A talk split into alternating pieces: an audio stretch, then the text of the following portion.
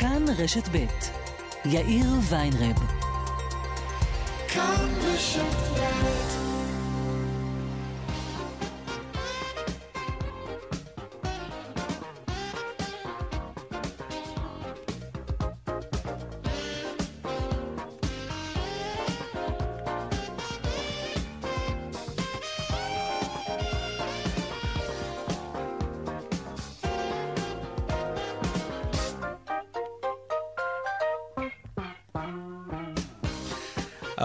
ועוד חמש דקות פלוס שלושים שניות, כאן צבע הכסף ברשת ב', יום שני, שלום רב לכם. בהפקה אלה פניני, תכנן השידור דני רוקי, הדואל שלנו הוא כסף כרוכית כאן.org.il.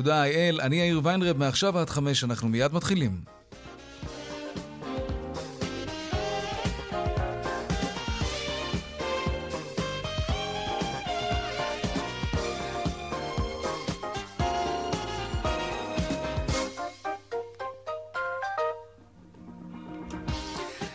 פותחים בחותרות צבע הכסף ליום שני, פוליטיקה תחילה, ישיבת סיעת ש"ס טעונה במיוחד על רקע פיטורי השר דרעי, שלא חסך במילים כדי לדבר על פסילתו על ידי בג"ץ מלכהן כשר בממשלה. זאב קם, כתבנו בכנסת, יהיה כאן עוד מעט עם האווירה והקולות משם. כל ראשי הקואליציה הגיעו לשם כדי לחזק את דרעי. כלכלה, פרופסור משה חזן הודיע על סיום תפקידו בוועדה המוניטרית של בנק ישראל, בכל זאת כי הוא מתכוון להיות מעורב בפעילות פוליטית. שלום ליאל קייזר, כתבתנו לענייני כלכלה. נכון יאיר, צהריים טובים. הפרופסור משה חזן, חבר הוועדה המוניטרית של בנק ישראל, אותה ועדה שמחליטה על גובה הריבית במשק, הודיע אמש שהוא מתפטר מתפקידו על מנת שיוכל אה, לקחת חלק בפעולות המחאה נגד הרפורמות שמקדמת הממשלה. בשיחה עם הקולגות שלנו בכלכליסט, אמר חזן שהוא לא יכול לשבת ולהכריע מה תהיה הריבית בזמן שהדמוקרטיה בישראל עלולה אה, להינזק. הוא מעוניין לקחת אה, חלק בהפגנות. כל זה כמובן ברקע השיח על החשש שאותה מהפכה או הפיכה משפטית mm-hmm. שמקדמת הממשלה תפגע חלילה בדירוג האשראי של מדינת ישראל, וכפועל יוצא בכלכלת ישראל, יאיר. תודה רבה ליאל קייזר, ומהפרישה הזאת לפרישה אחרת, אבי ניסנקורן פורש מתפקידו כנשיא התאחדות המלונאות, והוא מאשים את השר חיים כץ, שר התיירות, שהוא הגורם להתפטרותו. עוד מעט שרון עידן יהיה כאן עם כל הפרטים, רק נגיד שהרבה מאוד דם רע זרם בין שני האישים האלו. כץ וניסנקורן. יחידת הסייבר בלהב 433 עיכבה הבוקר לחקירה רופאה מנתניה, ש... וזה בהמשך למעצרם של רופאים בכירים וחשודים נוספים בחודש האחרון, וכל זאת בגלל שהם חשודים בהנפקה וסחר ברישיונות לשימוש בקנאביס רפואי. משה שטיינבץ כתבנו לענייני משטרה, שלום. שלום יאיר, פרשת הסחר ברישיונות מזויפים לקנאביס רפואי אחרי שכמה רופאים בכירים וחשודים נוספים נעצרו לפני כחודש, יחידת הסייבר בלהב 433 מעכבת הבוקר לחקירה רופאה מנתניה שחשודה במעורבות בפרשה. לפי החשד, אותה קבוצה סחרה ברישיונות לקנאביס רפואי לאנשים שכמובן לא היו זכאים לרישיונות הללו. היקף העבירות מוערך עד כה בעשרות מיליוני שקלים, ובמשטרה מבטיחים מעצרים נוספים. תודה רבה, אה, משה, ושימו לב לסיפור הזה. כמה ביש מזל אתה צריך להיות כדי שתהיה שודד שנכנס לבנק דיגיטלי, שאין שם אפילו שקל אחד מרשרש. אורלי אלקלעי כתבתנו, שלום. שלום יאיר. כן, כנראה שכדי להיות שודד אתה גם צריך לא להיות ביש מזל. זה מה שקרה היום בחדרה. תושב הקריות בשנות ה-20 לחייו נכנס לאחד מסניפי הבנק בכדי לשדוד אותו. רק לצערו הוא גילה שמדובר בסניף דיגיטלי. משמע אין קופאית, אין את מי לשדוד. אז הוא לא אומר נואש, והוא יוצא החוצה והולך לסניף דואר אחר. ושם באיומים הוא שודד אלף שקלים.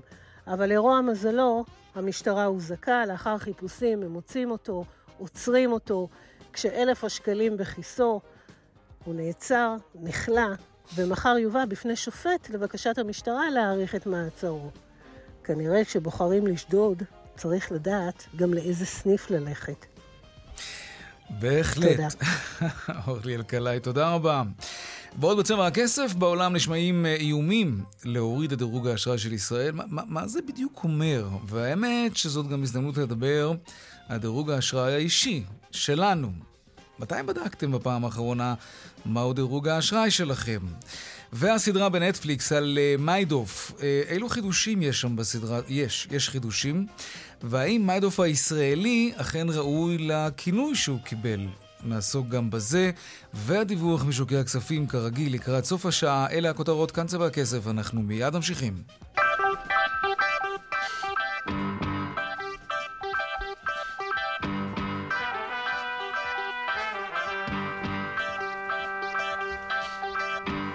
טוב, עוד מעט אנחנו נהיה עם האווירה והקולות מישיבת uh, סיעת ש"ס. קודם כל, נדבר על דירוג האשראי. גורמים כלכליים בעולם רומזים, חלקם גם אומרים באופן מפורש שהרפורמות המשפטיות בישראל עלולות לפגוע בדירוג האשראי של ישראל. האם זה עניין כלכלי נטו, או שיש כאן התערבות פוליטית של גורמים זרים במה שקורה בישראל? שתי האפשרויות כרגע נלקחות בחשבון. כך או אחרת, זאת הזדמנות לדבר על הדירוג האשראי שלנו כאנשים פרטיים. שלום שחף ארליך, מנכ"ל חברת הפינטק טריה, מה העניינים? שלום וברכה, מה שלומך? בסדר גמור. תראה, אה, לפני דירוג האשראי הפרטי, אה, תגיד, עד כמה זה נשמע לך רציני, האיום הזה להוריד את דירוג האשראי של מדינת ישראל, ומה המשמעות של דבר כזה בכלל? תראה, אני אגיד לך, אני אה, כמעט בכל הקמה של ממשלה נשמע, נשמע איום אה, אה, להורדת דירוג אשראי. זה בדרך כלל מגיע כי חברות דירוג האשראי מאותתות על מה המדיניות הרצויה לדעתם אה, לכל ממשלה באשר היא שם. אה, זה מגיע הרבה פעמים על ענייני, עניינים של תקציב ועל מיסוי, היום כן. זה מגיע על בסיס אה, רפורמה משפטית, אני חושב שזה גם מאוד מאוד מוקדם כדי להעריך, וגם קשה מאוד לדעת מה חברות הדירוג תגיד, עושות. אבל נגיד מדינות מערביות אחרות שבהן היו מהפכים פוליטיים, ונגיד, אתה יודע, נגיד הונגריה, פולין, אה, אוסטריה, כשהימין פתאום התחזק שם, ונשמעו קולות צורמים לחלק מהציבור, מהקהילה הבינלאומית, גם הם קיבלו אז פתאום אזהרות שיורידו להם את דירוג האשראי, או שזה משהו שהוא ייחודי כן, למדינת כן. ישראל? לא, לא, לא, לא. הם כן? גם קיבלו אזהרות, גם כל מדינה שאמרת טיפה שונה.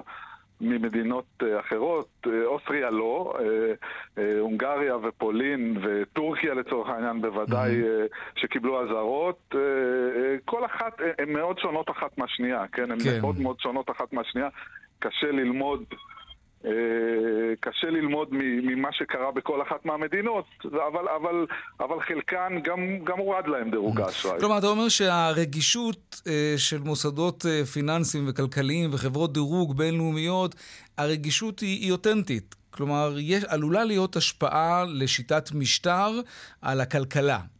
זה, כן, זה לא, לא מופרך, העניין בסוף, הזה. בסוף המצב הגיאופוליטי, מצב, כן. המצב המשפטי, שלום, מלחמה, כל אלה mm. משפיעים על הכלכלה בוא. באופן מובהק, ולכן ישפיעו על הדירוג. Mm. זה אבל uh, בין, בין, בין האיומים שמושמעים לבין המציאות uh, uh, יש דרך ארוכה. אוקיי. טוב, בוא נדבר עכשיו לגבי אנשים מהשורה. לכל אחד יש דירוג אשראי היום, לא רק למדינות, נכון? כן. איך בודקים אגב? בוא נתחיל ככה בהתחלה. אמ, איך אני בודק מהו דירוג האשראי שלי? יש בעצם, יש בעצם כמה שיטות. אחת זה פשוט להיכנס לבנק ישראל, אה, להזדהות, כן. ו, אה, ואתה יכול לקבל את דוח האשראי שלך בחינם. Mm-hmm. השנייה, יש כל מיני אפליקציות כמו קפטן קרדיט, לדוגמה, שאפשר לקבל שם גם לעבור איזה תהליך זיהוי ולקבל את...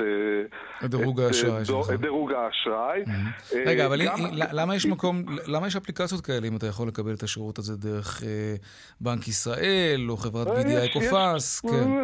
יש שם כל מיני, כל אחת והעניינים שלה, יש שם כל מיני המלצות, איך לשפר את הדירוג, עובדים איתך על מה ניתן לעשות, מה לא ניתן אוקיי, לעשות, מה נכון. זה שדרוג של זה לא רק מידע, נכון. אלא גם מה אתה יכול לעשות איתו.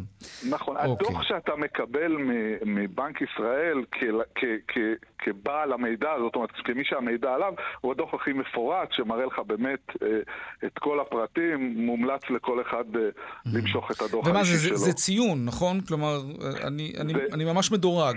כן, בסוף זה ציון בין 0 ל-1000. Mm-hmm. שאלף זה הכי גבוה ואפס זה הכי נמוך. כן. אה, אבל בפנים יש הרבה מאוד מידע על ההלוואות שלקחת, על אם פיגרת או לא פיגרת, מתי פיגרת. Mm-hmm. מה יכול יש... להשפיע על דירוג האשראי מעבר לדוגמה שנתת עכשיו, שזה פיגור בהלוואות? יש, יש הרבה דברים. זאת אומרת, נגיד אם יש לך המון הלוואות, ואתה עומד בהן בסדר גמור, והכל בסדר. אבל גם, זה ישפיע. גם, גם זה ישפיע על, על mm. דירוג האשראי, אה, ויכול להוריד את דירוג האשראי. מינוס בבנק? גם, זה שוב, זה תלוי בגודל המסגרת. כל עוד אתה עומד במסגרת והכל mm-hmm. נראה בסדר, אם אתה מאוד קרוב למסגרת כל הזמן, או מנצל 100% מהמסגרת לאורך זמן, גם זה יוריד את, את יוריד? האס... Mm-hmm. נכון, לדוגמה, אם, אם מסגרת האשראי שלך היא 30, ואתה כל הזמן מנצל 30, יכול להיות שאם הבנק מוכן, עדיף לך להגדיל את מסגרת האשראי ל-50 ועדיין לנצל רק 30, אה, זה יכול לשפר, זה, זה בפני עצמו. אה, אה מעניין. אה, יכול, יכול בעצם לתת אינדיקציה למי שמדרג, שבעצם אתה לא מנצל את כל מסגרת האשראי שלך ויש לך מרווח נשימה. רגע, זו נקודה מעניינת. כלומר, אם נגיד... זאת אומרת, אתה בעצם אומר שעדיף שמסגרת האשראי שלי תהיה רחבה יותר ממה שאני כן, מנצל. כן, אני, יש לזה רגע... משמעות, אגב, מבחינת הכיס שלי? אם אני מבקש עכשיו כן, מסגרת כן, אשראי כן, של 100 אלף. אני רגע אתקן. עדיף כן. לא לצרוך בכלל אוברדרפט. אה, אה, זה, זה סוג ההלוואה הכי גרוע שיכולים לחשוב עליו. נכון, אנחנו משלמים ריבית על המינוס הזה. נכון. כן. בהנחה שכבר מנצלים, אה, קודם כל המסגרת... המסגרת עולה כסף. זאת אומרת, יש עלות, mm-hmm. עלות למסגרת, שהיא עלות uh, מסוימת, בכל בנק זה טיפה אחרת, אבל אם, אם אנחנו כבר נמצאים במצב שבו אנחנו מנצלים באופן תדיר קרוב מאוד ל-100% מהמסגרת, האינדיקציה למי שמדרג אותנו תהיה שאנחנו חיים מאוד מאוד על הקצה, וקשה לנו... אה, אה, כל תנועה, כל, כל דבר לא צפוי, פשוט אה, יגרום לנו לחריגה. אז אם הבנק מוכן ואפשר להגדיל את המסגרת, אז mm-hmm. זה, האינדיקציה תהיה כבר שאנחנו בסדר. זאת אומרת okay. אוקיי. שיש לנו עוד, עוד מה לחיות. זו לא המלצה לצרוך אוברדרפט או להגדיל מסגרות. כן. סתם ככה. תגיד, אדם ש... שפוטר מעבודה ויש עכשיו גל פיטורים למשל בהייטק, זה משהו שמוריד דירוג אשראי? זה לא מוריד באופן מיידי, כי דירוג האשראי לא מתייחס לשכר שלך. אתה, הוא לא רואה את השכר שלך, okay. אוקיי. הוא לא רואה את ההכנסות, אבל אם, אה, אה, אם, אם אדם חי בדיוק לפי המשכורת שלו, ו, וכשמפטרים אותו הוא נתקע ולא יכול לשלם הלוואות או, או, או דברים מהסוג הזה, אז כבר יראו את זה. בוודאי, אז בוודאי okay. אוקיי. שזה יוריד את דירוג. תגיד, לפני 20 שנה, וואלה, הסתבכתי עם איזה הלוואה, לא הצלחתי להחזיר אותה, אבל מאז אני פיקס, אה, משכנתאות, הלוואות, הכל בסדר גמור. זה, זה רודף אותי? לא, לא, זה בדיוק החידוש ב, ב, ב, בחוק החדש בעצם. בהנחה שזה לא איזה הוצאה לפועל שלא שילמת ב-20 שנה האחרונות. מהרגע ששילמת את החוב אחרי שלוש שנים, mm-hmm. נמחק הסיפור. זאת אומרת, גם אם פשטת אפילו לא בהיסטוריה? כלומר, זה משהו אין, ש... אין, לא, זה משהו שנמחק, יש שלוש שנים אחורה, אבל mm-hmm. אם לדוגמה אתה בהליך פשיטת רגל, ואתה בתוך הליך הפשיטת רגל עשר שנים, אז יתחילו לספור את השלוש שנים רק אחרי שתסיים Aha, אותו. הבנתי. ואם במסגרת השלוש שנים אני ממש ממש צריך דירוג אשראי מצוין, כי אני כבר על הרגליים, ואני צריך הלוואה בתנאים טובים, כי העסק שלי מתרחב והכל בסדר. אני צריך עכשיו לשבת שלוש שנים ולחכות? לא, לא, או שאפשר לא, לדבר אל ליבו של מישהו ולהגיד לו, בחייאת, שנו לי את הדירוג אשראי, אני לא, ממש לא, בסדר לא. עכשיו. כן, אתה יכול לדבר אל ליבו של המחשב, אבל, אבל, אבל אני לא חושב שליבו ישיב לך. אה, אבל, אבל זה לא עובד, זה לא אפס או אחד. זאת אומרת, ככל שאתה מתרחק כן. מהאירוע נקרא לזה האירוע שלכלך אותך בדוח האשראי, הדירוג שלך ילך ויעלה. בסופו של דבר, אם לאורך שנה וחצי, שנתיים, אתה בסדר, אז הדירוג האשראי שלך הוא יעלה, הוא דינמי, הוא לא... אוקיי. הוא נקבע כל, פעם מחדש. בסדר. טוב, יש אור בקצה המנהרה. תגיד, לסיום, אה, בגלל המצב הכלכלי, בגלל עליית הריבית, אה, זה לא מופרך. האמת היא שזה לא עניין של לשער, זה, זה לדע. יש יותר ויותר אנשים, אנחנו יודעים, ש... שקשה להם. להחזיר נכון. את ההלוואות ואת המשכנתאות, זה אומר שיש יותר ויותר אנשים שדירוג האשראי שלהם יורד בימים האלה. נכון, סביר להניח, אנחנו לא יודעים את זה כעובדה, אבל סביר להניח שזה נכון. Mm-hmm. בדברים האלה צריך באמת באמת לא לעצום את העיניים ולפעול לפני, שה... לפני שקורה האסון. אה, כן. זה לא, זה אוקיי. לא אסון ברמה. אני רוצה עכשיו, ממש לסיום, כן. לחזור רגע למה שפתחנו בו. עם דירוג האשראי של מדינת ישראל, זה בעצם כמו שדירוג אשראי של אדם פרטי יורד, זה אומר שיהיה לו קשה יותר לגייס כסף, לו, תהיה לו ריבית יותר גבוהה כשהוא יגייס כן, כסף. כן, זאת בעצם המשמעות. כן, כן זה בדיוק mm-hmm. אותו דבר, הכסף, אם, אם זה יקרה ודירוג האשראי ירד שוב, שלדעתי mm-hmm. הסיכוי לא, לא, לא ממשי, אז הריביות ש, שאנחנו נשלם עבור כן. גיוס הכסף שלנו יעלו. שחף. שחף ארליך, מנכ"ל חברת הפינטק טריה, תודה רבה. תודה רבה, תודה. להתראות.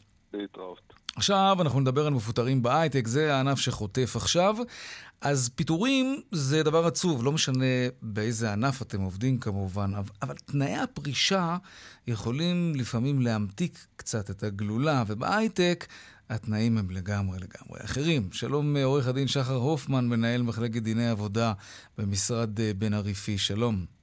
שלום, שלום לך ולמאזינים. תודה. בוא נציץ לרגע לתנאי הפרישה של הייטקיסטים. ברור שלא כולם אותו דבר, אבל יש שם דברים שאין בענפים אחרים בדרך כלל, נכון?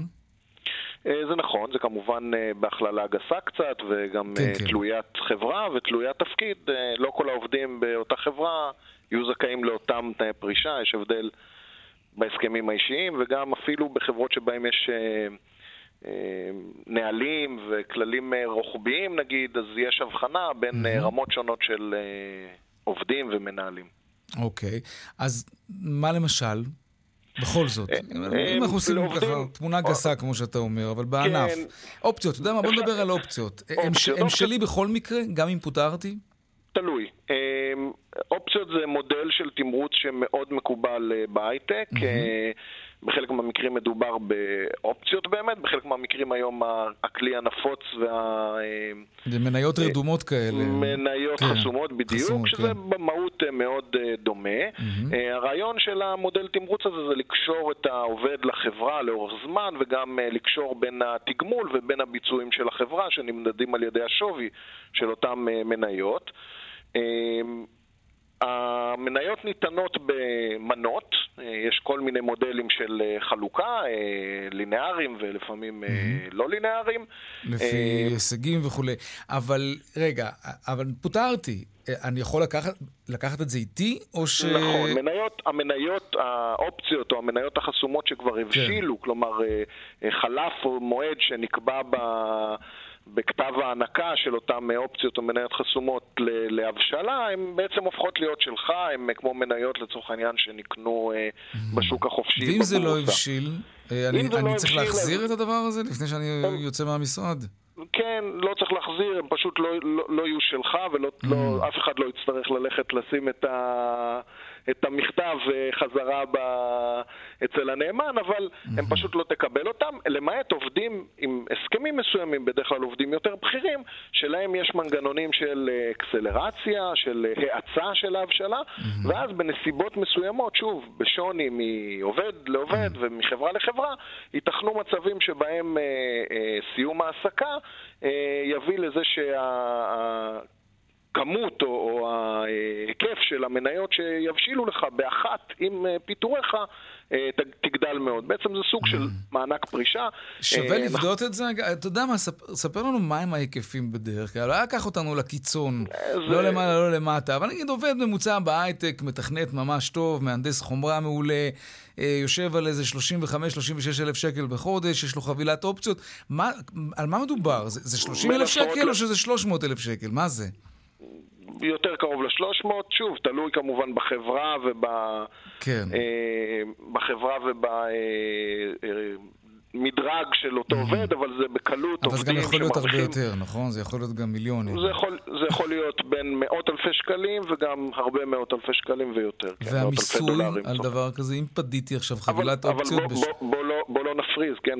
העובדים האלה שמקבלים באמת כן. סכומים מאוד מאוד גדולים, זה באמת עובדים מאוד בכירים, שלמעסיק כן. היה עניין, לאותה חברה היה עניין לתמרץ אותם באופן הזה. ברור, ברור. תגיד, אבל מה מבחינת מיסוי? נגיד שעכשיו פוטרתי מאיזה חברת הייטק ו... ופדיתי אה, חבילת אופציות ששווה חצי מיליון שקל. כמה המדינה מקבלת מזה? לא מעט, אבל uh, רצו ללכת ולהתייעץ איך, איך, איך uh, לפדות ואם לפדות, ואם למכור או לא למכור, mm-hmm. ויש לזה השלכות מיסויות uh, כבדות, וצריך להתייעץ עם יועץ mm-hmm. מס או עם עורך דין שמתמחה okay. אוקיי. בכך בנושא המיסוי, ורק תגיד, אז להחליט איך להתקדם. עוד משהו שמאוד מקובל uh, בהייטק, זה מה שנקרא uh, מצנח זהב או מענק הסתגלות, זה אותו דבר? מצנח זהב זה שם כולל uh, כל מיני uh, הטבות שניתנות אגב פרישה, זה יכול להיות uh, מענק פרישה מכונה בכל מיני שמות, חודשי הסתגלות, מענק פרישה, mm-hmm. הודעה מוקדמת ארוכה מאוד. אה, חבילת מניות, או מענקים אחרים שמבטיחים את זה שלמעסיק יהיה פחות כדאי כן. אה, לסיים את ההעסקה עם אותו עובד בכיר, זה בדרך כלל מונח שמשתמשים בו לגבי עובדים בכירים. אה, זה פשוט שמות רבים לאיזשהו מענק שמשולם לעובד בסיטואציה הלא נעימה הזאת, כפי כן. שציינת. שואל אותנו כאן... שממתיקה את הגלולה. שואל מאזין בשם אלון, אם החברה עשתה אקזיט או הונפקה, אחרי שכבר הפסקתי לעבוד שם, אבל אני ללא ספק הייתי שותף להצלחה של החברה הזאת במשך הרבה מאוד שנים. מגיע לי מזה משהו, או שמה פתאום? באופן אה, עקרוני, לפי החוק, אה, לא. אה, לפי מירב ההסכמים שאני מכיר, בדרך כלל אה, בונוסים מהסוג הזה, על בונוסים שנתיים, על ביצועים, על הצלחות של החברה, משולמים רק למי שהוא עובד פעיל. אה, במועד שבו משלמים את הבונוס. אבל יש מקרים לתח... שגם לא, שכבר גם... שוב, אם יש. למישהו ביד איזשהו הסכם שמבטיח לו. חלוקה, או למשל אקסלרציה במקרה של... אה, אה, מכירה או אקזיט של החברה, לפעמים זה גם חל לתקופה אוקיי. אוקיי. מסוימת, ממ-הממ. יש איזשהו סוג של grace, של תקופת אה, הארכה, גם נגיד חצי שנה לאחר סיום ההעסקה. כן. אז, אה, אז זה יכול לחול עליו. עורך כן. הדין שחר הופמן, מנהל מחלקת דיני עבודה במשרד בן ארי פיש, תודה רבה לך על השיחה הזאת. תודה לכם, להתראות. להתראות. עכשיו לכנסת, ראשי הקואליציה הגיעו לישיבת סיעת ש"ס בכנסת כדי לתמוך ביושב ראש התנועה אריה דרעי לאחר שפוטר מהממשלה בעקבות פסק, אה, פסיקת אה, בג"ץ. זאב קם כתבנו בכנסת, שלום. שלום יאיר. איזו סולידריות. נכון, האמת היא שזה היה חשוב לקואליציה פעמיים, להבנתי לפחות. פעם אחת, בגלל באמת הרצון להראות לדרעי שהקואליציה אה, מתכוונת להיאבק עבורו אה, ולעשות מה שאפשר כדי להחזיר אותו בהמשך אה, מבחינה חוקית, אה, להיות אה, סביב שולחן הממשלה, אבל גם על רקע הדיווחים שהיו בתחילת השבוע על המשברים או על העימותים בתוך הקואליציה, בעיקר סביב הסיפור של המאחז שפונה. המאחז היהודי שפונה ביום שישי האחרון והעימות אה, בין סמוטריץ', גלנט, אה, נתניהו וגם בן גביר שאתמול אה, בישיבת הממשלה זעם בנושא אכיפה או, או חוסר אכיפה כלפי בנייה ערבית לא חוקית, אז זה היה גם נדרש עבורה מהבחינה הזו. הנה דברים שאומר במהלך הישיבה עצמה, אם תרצה אולי חתן השמחה, כמובן במרכאות, כן. השר עדיין, אריה דרעי, לגבי מה הוא מרגיש סביב כל הפסילה שלו. אף אחד לא הזהיר את ראש הממשלה שהוא פועל בחוסר סבירות קיצונית. אני שואל אתכם, האם מישהו רוצה להכשיל אותו בכוונה? האם מישהו, הדבר היחידי שאמרו לראש הממשלה, שמאסר על תנאי הוא מאסר בפועל, וראש הממשלה החליט שהוא רוצה שהכנסת תחוקק ותתקן. אני, אף אחד לא הזהיר אותו, זה היה חודש שלם באוויר. פתאום עכשיו ראש הממשלה עומד ודנים האם הוא פעל בחוסר סבירות. אז אף אחד לא הזהיר אותו, אני ממש חושש, אולי מישהו רוצה להכשיל אותו בכוונה. כן, אתה יכול לשמוע שדרי. כן, אוקיי. אה, הוא מדבר לפני המינוי, לא לפני החוק שעסק בדרעי, אלא לפני המינוי עצמו. אה, הטענה של דרעי שבעצם לא בא גורם משפטי כמו לדוגמה היועצת המשפטית לממשלה ואמרה לפני המינוי של דרעי לראש הממשלה, תדע, זה מינוי בסימן שלה. זו לפחות הטענה שמציג פה. מעניין, אם זה נכון, זה ממש מעניין. כן, אני מסכים איתך. אם אכן כן. לא נאמר כלום לפני המינוי עצמו, זה בהחלט דבר שהוא אה, ראוי להיבדק. אתה שומע גם שדרעי מדבר מנהמת ליבו, הוא כן. נסער מאוד, uh, בדברים שלו. Uh, נתניהו היה פחות נסער, ראש הממשלה, אבל לא פחות נחוש לגבי זה שהוא מתכוון לעשות הכל כדי להחזיר את דרעי להיות שר. הנה קטע מהדברים שלו. הנה. אבל אנחנו לא נרתעים. לצערי חוסר האיזון הזה בא לידי ביטוי באותה החלטה שגויה, קשה, שחייבה אותנו, כרגע, אילצה אותנו, שאריה דרעי כרגע לא יכהן כשר בממשלה. אני אומר כרגע. כי אני לא מתכוון, ואף אחד כאן לא מתכוון, לוותר על שירותיו של אריה. אוקיי, זאת חתיכת הבטחה. נכון, אם כי צריך להגיד, כולם הדגישו שזה ייעשה רק על פי חוק ורק על פי אה, פתרון חוקי, mm-hmm. אבל יש עוד דבר שהיה מאוד נוכח באותה ישיבת סיעה מאוד חריגה של ש"ס, שהפכה להיות בעצם ישיבת סיעת קואליציה, אה, וזו האמירה של כמעט כל אחד שבא ודיבר, ודיברו שם כולם, שר המשפטים, שר החינוך, אה, שר האוצר, ואני עכשיו אומר אה, רשימה חלקית בלבד, כולם חזרו והדגישו כמה הם נחושים להעביר את הרפורמה המשפטית של שר המשפטים לוין, וכמה האירוע הזה של אריה דרעי רק ממחיש את הצורך הדחוף בזה. אם תרצה, בעניין הזה הקואליציה מהודקת כמעט עד האחרון שבה. כך זה נראה. זאב קם, כתבנו בכנסת, תודה רבה. תודה, יאיר. חודש טוב. חודש טוב. אה, עכשיו נבדוק מה קורה בכבישים.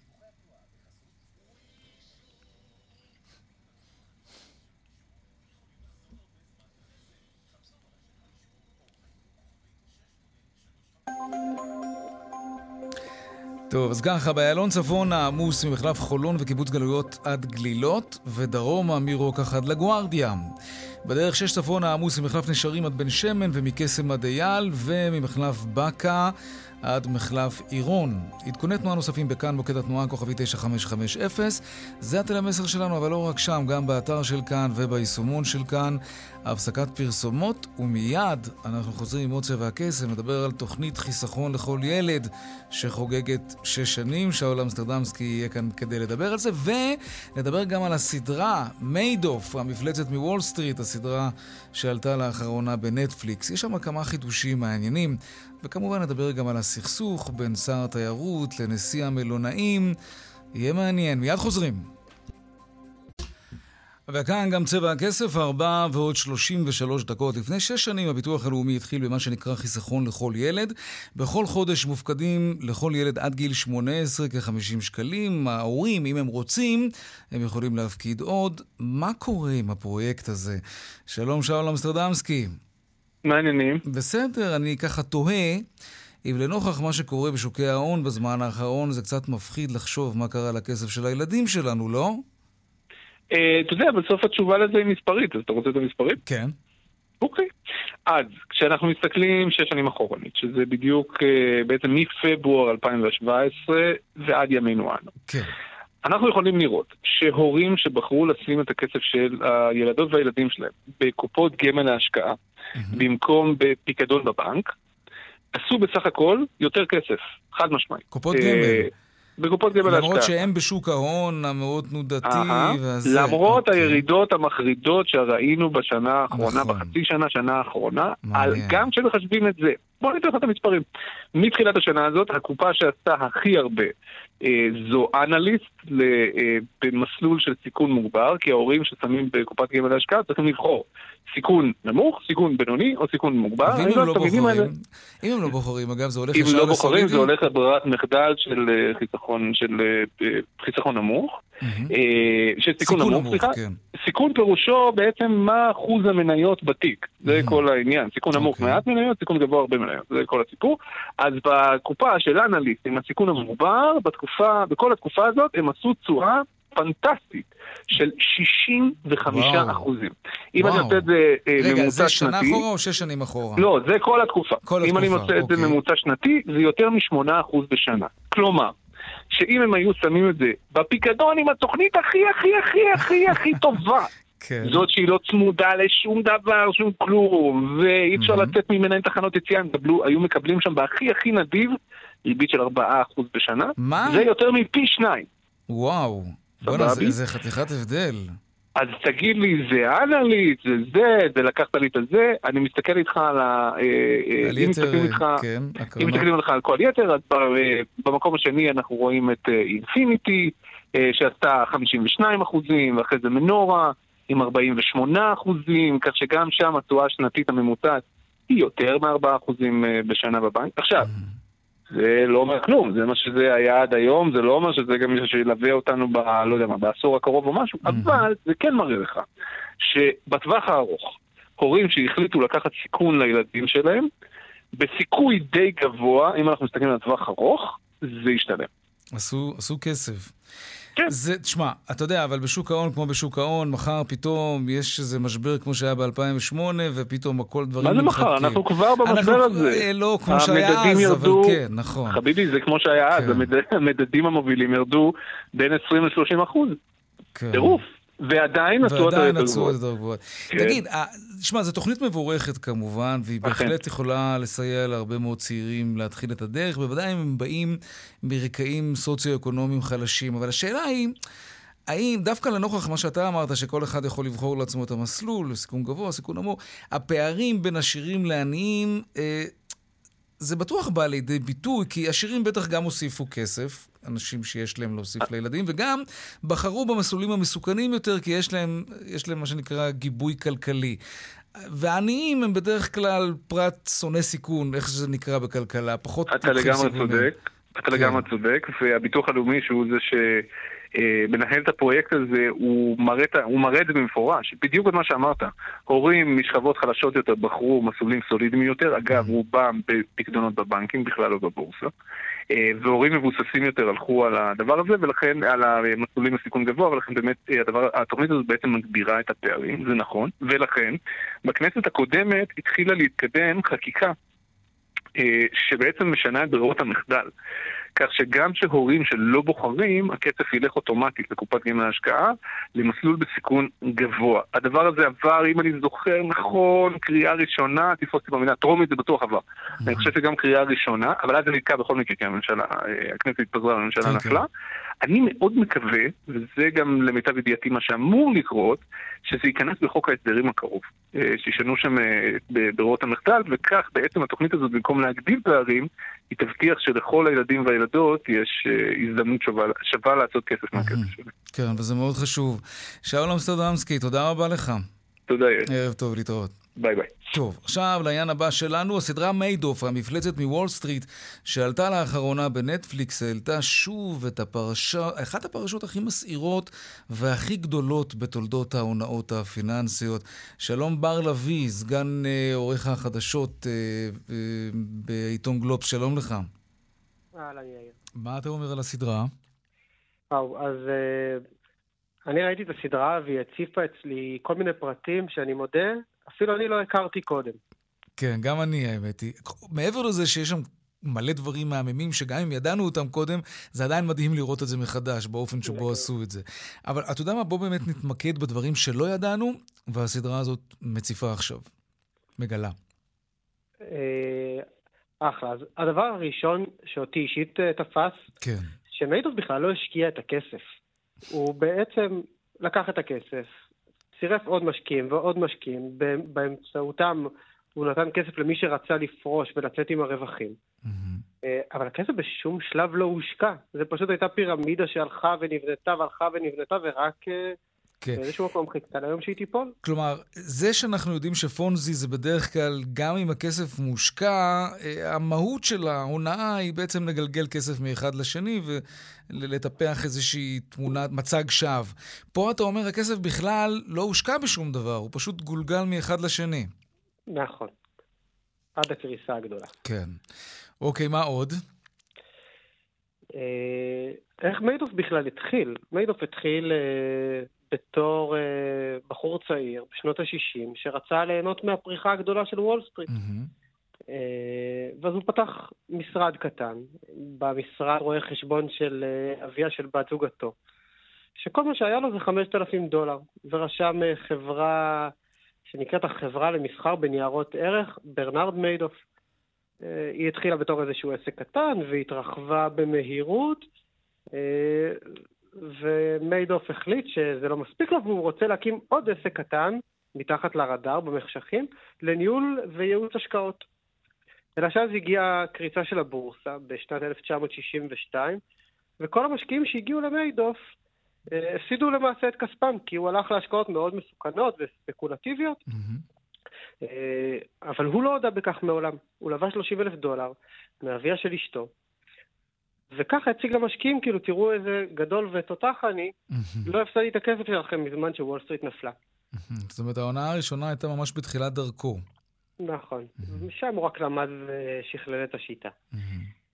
טוב, אה, זה בהחלט פרט שיכול, אה, אפשר להבין באמצעות הסיפור הזה מאיפה הכל התחיל והתפתח לממדים מפלצתיים. תגיד, מאז פרשת uh, מיידוף, העולם הפיננסי, שוק ההון, הוא מקום בטוח יותר מי שהיה צריך להתעורר קם מהשינה העמוקה שלו? אני חושב שבמובנים מסוימים כן, ובמובנים מסוימים כנראה שלעולם לא, כי אנחנו רואים גם בישראל, אבל גם בעולם עוד ועוד אה, פרשות שאנחנו לא יכולים, אה, שהן קצצות, אנחנו לא יכולים להגיד שלא ידענו, לא צפינו. אה, לדוגמה, בואו נסתכל על קריסת הבורסה, בורסת הקריפטו FTX עכשיו. אה, שגם אחרי שהיא קרתה ושם מיליארדים הלכו, ירדו לטמיון, אז אה, קשה להגיד שנורות האזהרה לא הופיעו לפני. ומה לגבי הציבור? הוא יותר זהיר? פחות מתפתה? יותר חשדן לגבי האנשים שמציעים להם תשואות לא הגיוניות, או, ש... או שאנחנו עדיין מסתנוורים ונופלים בפחים האלה? אני פשוט לא חושב שנכון להסתכל על הציבור כמקשה אחת, והאמת שאם נסתכל על מיידוף ונסתכל על רשימת הגופים שהפסידו אצלו כסף, אתה תראה גופים פיננסיים וגופים גדולים ואנשים מכובדים. שלא אמורים ליפול בפחים שלא כאלה. שלא אמורים ליפול בזה, בדיוק, זה כן. לא אנשים עם uh, פערי ידע. אלא זה פשוט אנשים שהסתנוורו מהמספרים. Mm-hmm. אתה יודע, שמציגים להם 11% תשואה כל שנה, גם כשהבורסה יורדת. אז באיזשהו שלב, כאילו אנשים אומרים, אוקיי, אני גם רוצה להיות חלק מהדבר הזה. זה, אז האם הלקח לא נלמד, אני. כל כך הרבה פסיכולוגיה יש בכלכלה, או יש כאלה שטוענים שכלכלה זה נטו פסיכולוגיה, אבל בכל מה שקשור להונאות, זה, זה, זה אולי 150 אחוז אפילו. כן. תגיד, מה, מהי נורת ה... בכל זאת, בוא נדבר על ישראל ישראלי, כן? מה, מהי נורת האזהרה הכי אדומה שיש לפני שנופלים בפח כזה?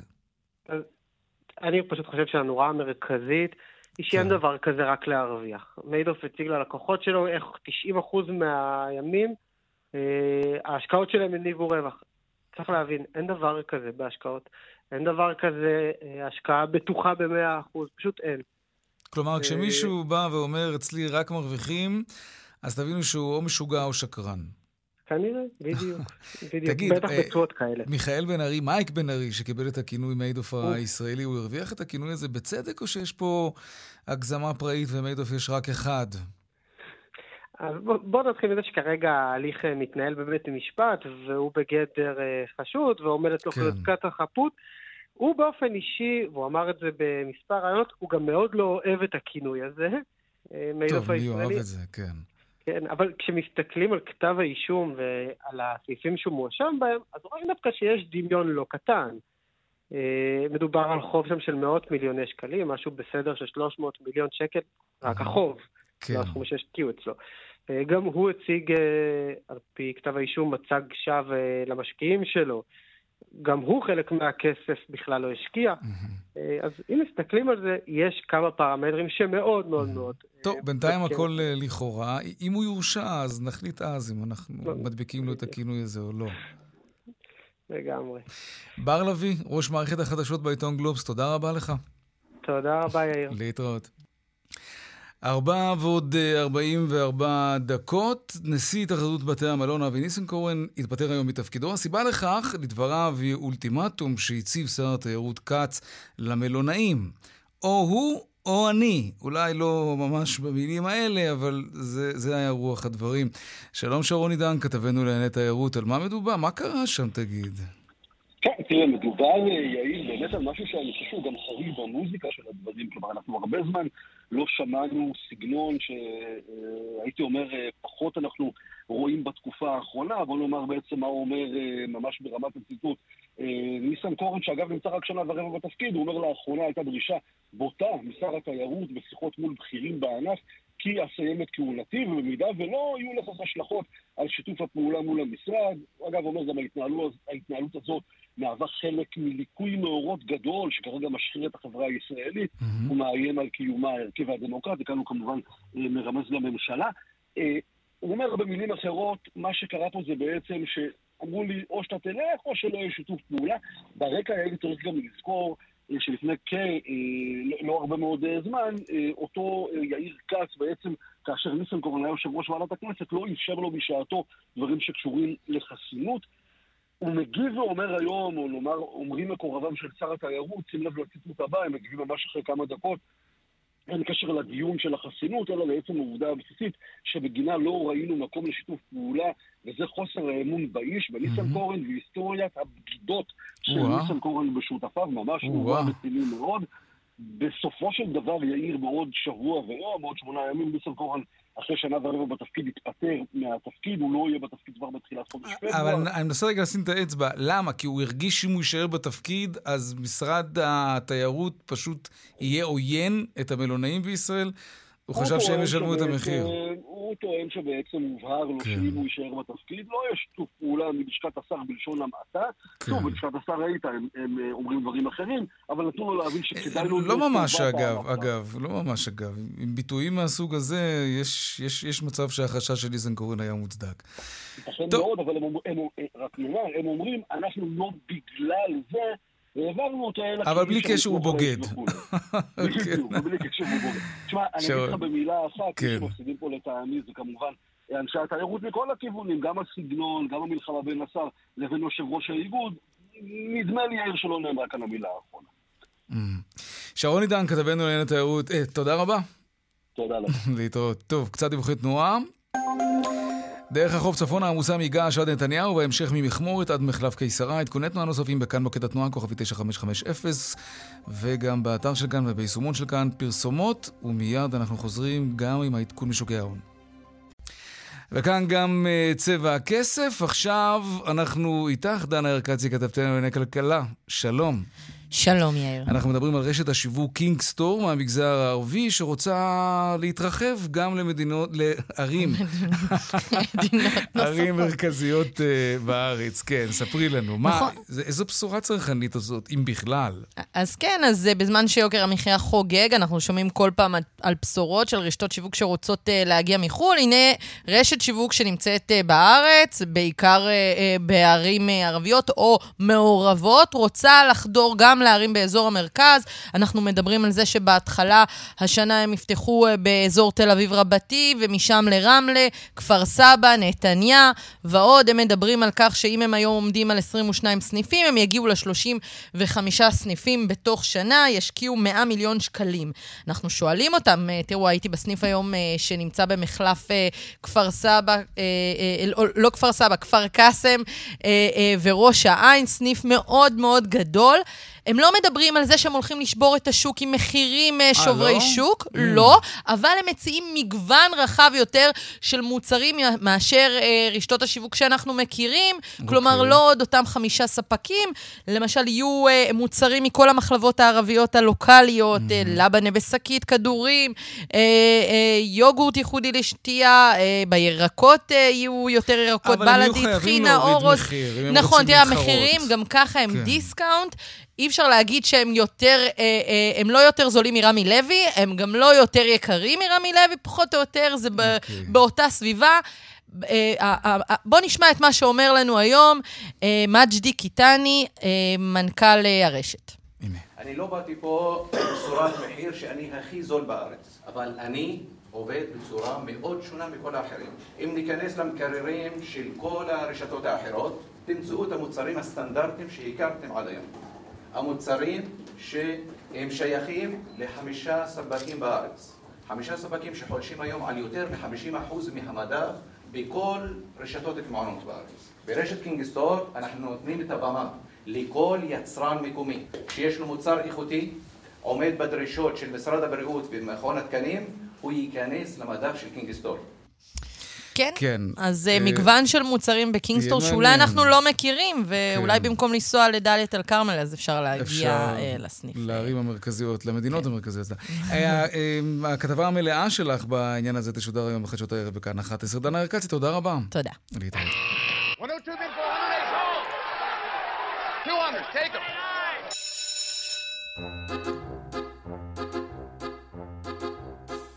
העדכון משוקי הכספים עכשיו, שלום תמיר שפירא, מנכ"ל איילים קרנות נאמנות. מה העניינים, מה שלומך, מה שלום השווקים?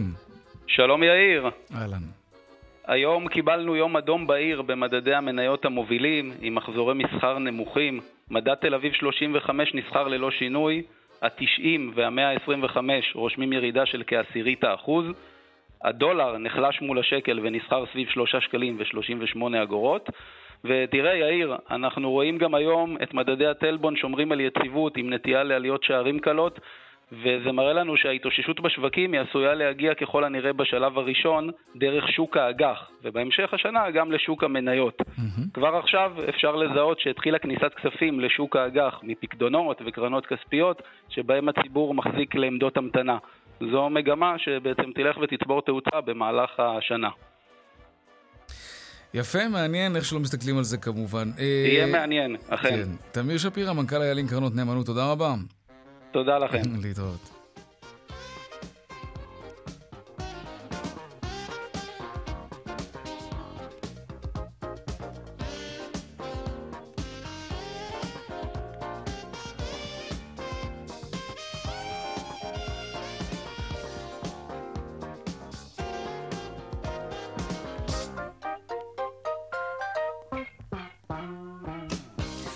עד כאן צבע הכסף ליום שני, הפיקה את התוכנית הילה פניני, טכנאי השידור דן ארוכי, במוקד התנועה אהוד כהן בופון. הדוא"ל שלנו כסף, כרוכית, kan.org.il. מיד אחרינו בנימיני וגואטה, אני יאיר ויינרב. אם עדיין לא הורדתם, זה הזמן לסרוק את הקוד ולהוריד לטלוויזיה החכמה שלכם את היישומון החדש שלנו, כאן בוקס. כל עולם התוכן של כאן נמצא כאן, בחינם, בלי פרסומות. תהנו מזה.